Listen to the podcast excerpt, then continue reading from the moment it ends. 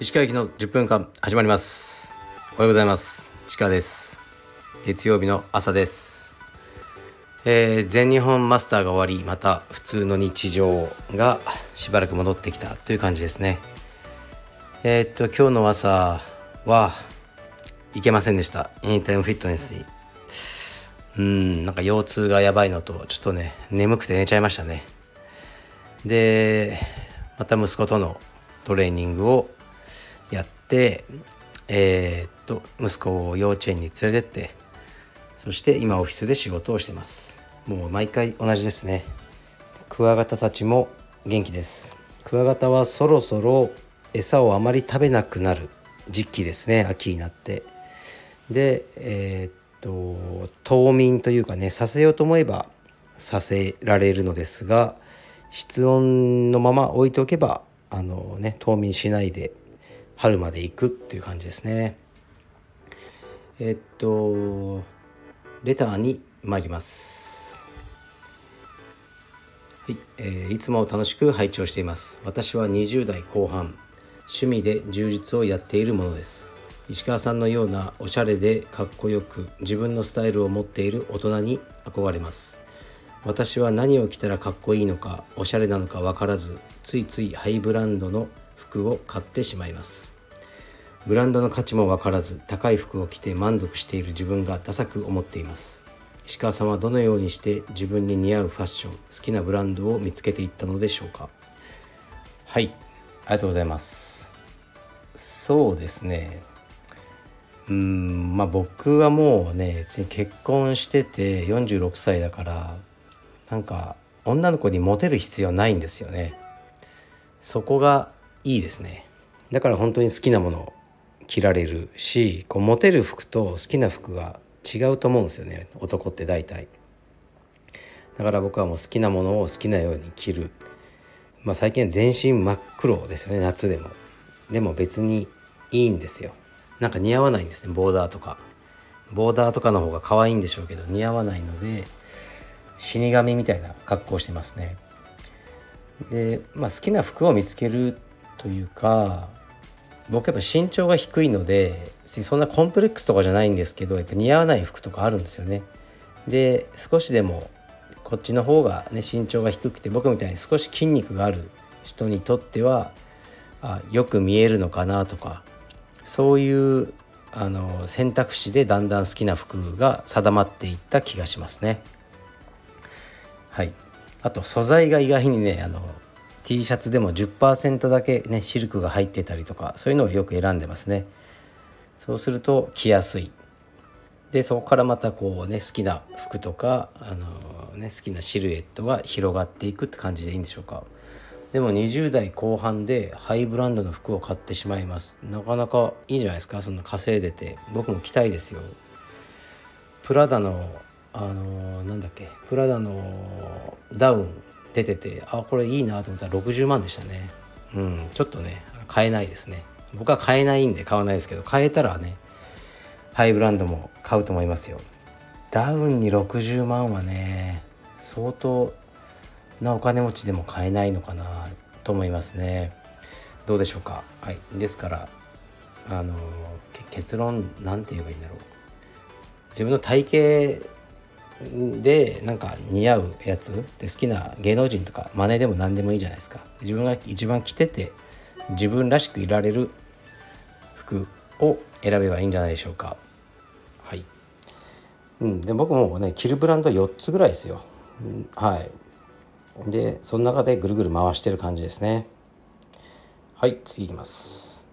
石川さんこんにちは。1ヶ月ほど前にツイッターで BJJ ファーザーズについてツイートリプライさせていただいたものです、えー、ツイッターでもお話ししましたが BJJ ファーザーズの T シャツを見ると石川さんがご家族のことでお辛いことがあったこと私もその頃事故で子育てに苦労したことなどさまざまなことを思い出します。でも石川さんも私も今は家族と一緒に笑って毎日を過ごしています。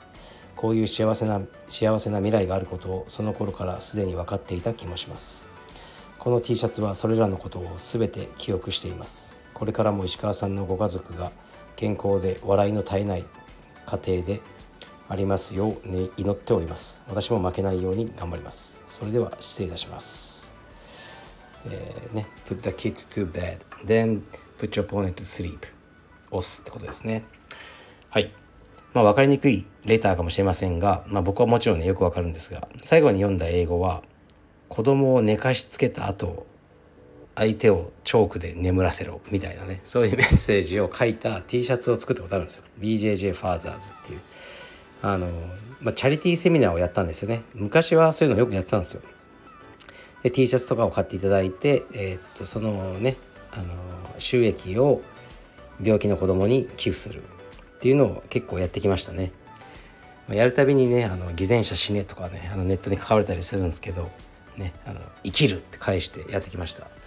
でまああのそうですね。みんな辛いことあると思うんですよね。でまあピンポイントに僕みたいに子供が病気あればねご兄弟が病気とか、まあ、病気でなくてもねこう辛い思いってみんなあってそれをね少しこうみんなで、えー、なんかねシェアするみたいなで助け合う機会みたいなのを持てればいいなと思ってますね。で最近もね、まあ、のまあ僕は密かにやってるんですけど寄付とかはあまり言わないで最近はやってますね。まあ、でもうんまだやろうかなと思いますねこういうセミナーとかも。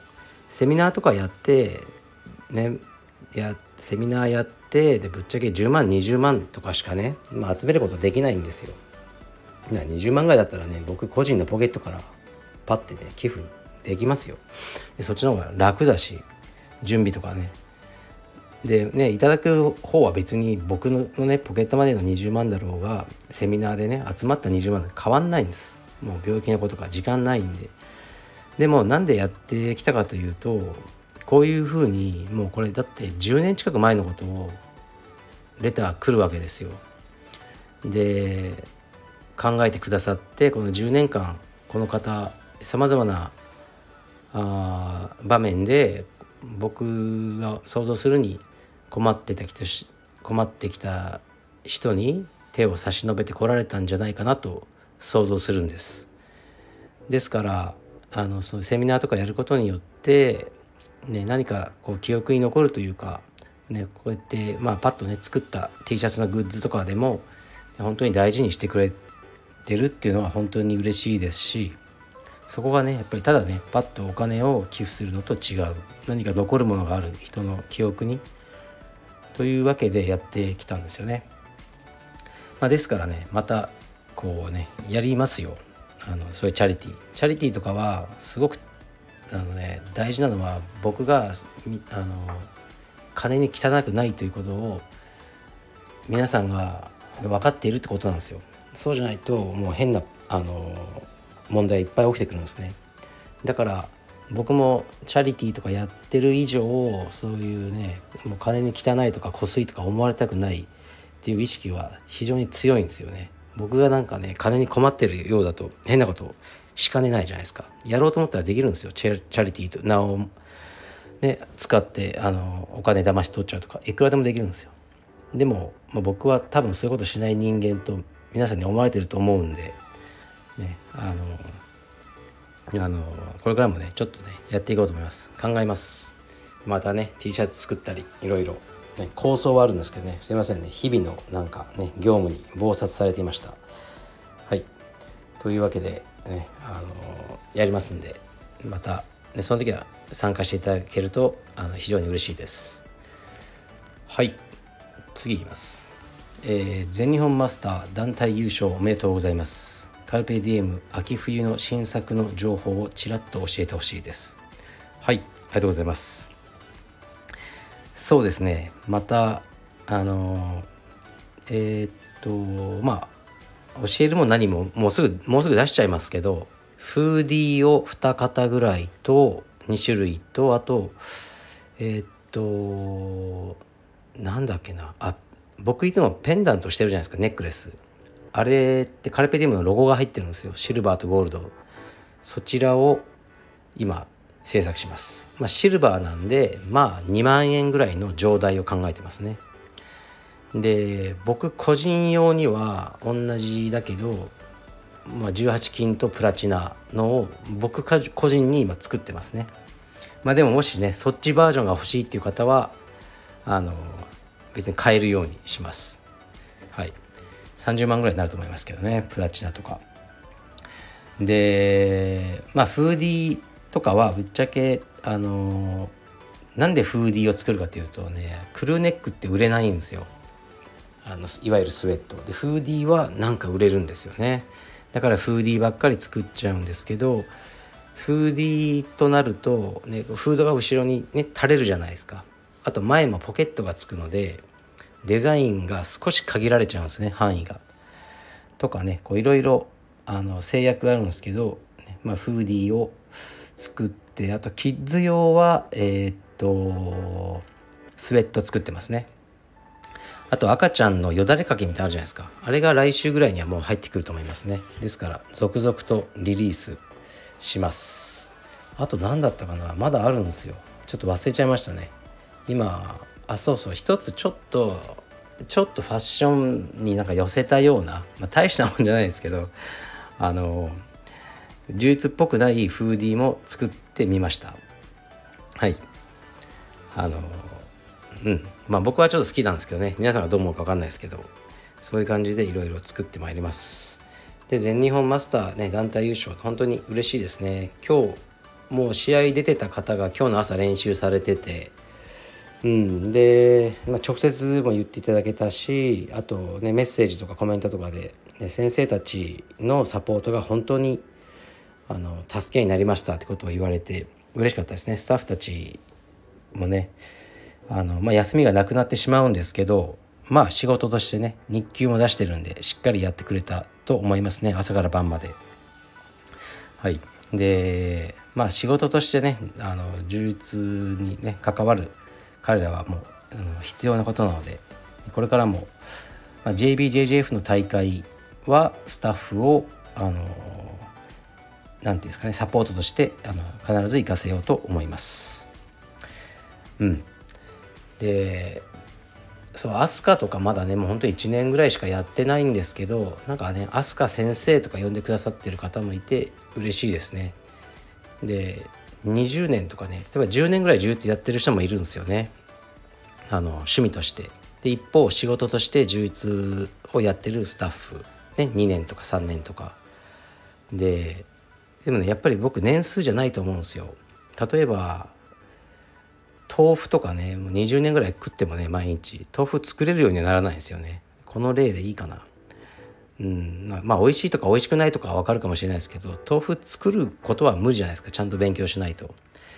で趣味で作るのもまたできると思うんですネットで見れば。ねなんかにがりを入れて豆腐とか。まあ面倒くさいですけどできるじゃないですか。でもじゃあまたその豆腐売るというとまた別なんですよ。美味しいもの売れるかってそうじゃないんで売るとなると別で。